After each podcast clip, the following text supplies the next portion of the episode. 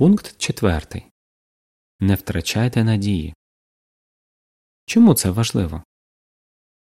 Тривога через нестабільність у світі відбивається на фізичному та емоційному здоров'ї людей. Зазнаючи серйозних труднощів, багато хто втрачає надію на краще. Хтось взагалі не хоче думати про майбутнє, хтось намагається заглушити свої переживання алкоголем чи наркотиками, а дехто не бачить, як жити далі і думає про самогубство. Зверніть увагу багато проблем тимчасові і можуть несподівано вирішитися. Навіть якщо якась проблема не вирішується, не дайте їй вас зламати робіть те, що вам під силу. Біблія обіцяє, що всі наші проблеми вирішаться раз і назавжди. Що можна зробити зараз? У Біблії говориться Ніколи не тривожтесь про завтра, бо завтрашній день принесе свої тривоги. Кожен день має досить своїх клопотів. Матвія 6.34 Зосереджуйтесь на тому, що ви маєте робити сьогодні. Надмірна тривога про те, що буде завтра, позбавить сил, які потрібні для вирішення поточних проблем. Від переживань про те, що лише може статися, буде тільки гірше вони можуть довести до відчаю.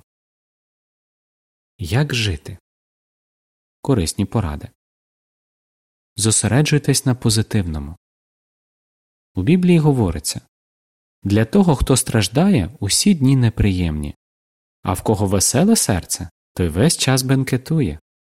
Прислів'я 15.15 Коли думати тільки про те, як все погано, то можна не помітити виходу із ситуації. І навпаки, якщо зберігати позитивний погляд, легше знайти вирішення проблеми. Менше дивіться новини. Наприкінці кожного дня подумайте, які у вас є причини бути вдячними. Знайдіть хоча б дві-три причини. Зранку складіть список справ на день. Великі справи поділіть на менші, щоб у кінці дня було легше побачити результат. Приймайте допомогу. У Біблії говориться Хто відокремлюється, той відкидає всяку мудрість. Прислів'я 18.1 Самому вибратись з глибокої ями неможливо. Потрібно, щоб хтось допоміг. Просіть про допомогу своїх рідних чи друзів. Думайте про те, як ви можете допомогти їм. Тоді ви не будете зосереджуватися на своїх проблемах. Якщо вас охопила безнадія та відчай, і вам здається, що жити далі немає сенсу, подумайте, чи не варто звернутися за допомогою до лікарів. Іноді такі почуття можуть бути симптомами хвороби, наприклад, депресії. У багатьох випадках професійна допомога лікарів приносить хороші результати. Примітка Журнал Пробудись не дає конкретних рекомендацій стосовно методів лікування. Дізнайтесь більше. Подивіться відео, чому варто вивчати Біблію. Введіть назву відео у поле пошуку на сайті jw.org. Надія, про яку говорить Біблія. Колись один чоловік, звертаючись до Бога, сказав Твоє слово світильник для моїх ніг і світло для стежки моєї. Псалом 119, 105. Чому Біблію, Боже Слово, можна назвати світлом? У темноті завдяки світлу ліхтарика ми бачимо, куди ступати. У складних ситуаціях Біблія допомагає нам побачити, яке рішення буде правильним.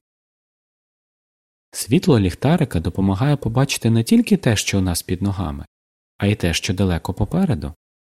Так само Біблія допомагає побачити, що нас чекає в майбутньому. Біблія це священна книга, в якій розповідається не тільки про минуле, а й про майбутнє. Ця книга проливає світло на важливі питання з чого почалися страждання. Біблія каже, що через одного чоловіка у світ увійшов гріх, а через гріх смерть, і так смерть поширилась на всіх людей, бо всі згрішили.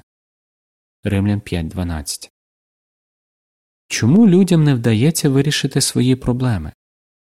Біблія каже не в волі людини її дорога, не в волі того, хто йде скеровувати свої кроки. Єремії 10.23 Важко не погодитися з цими словами, коли бачимо, що відбувається у світі. Що зробить Бог для людей? Біблія каже Він витре кожну сльозу з їхніх очей, і вже не буде ні смерті, ні жалоби, ні голосіння, ні болю.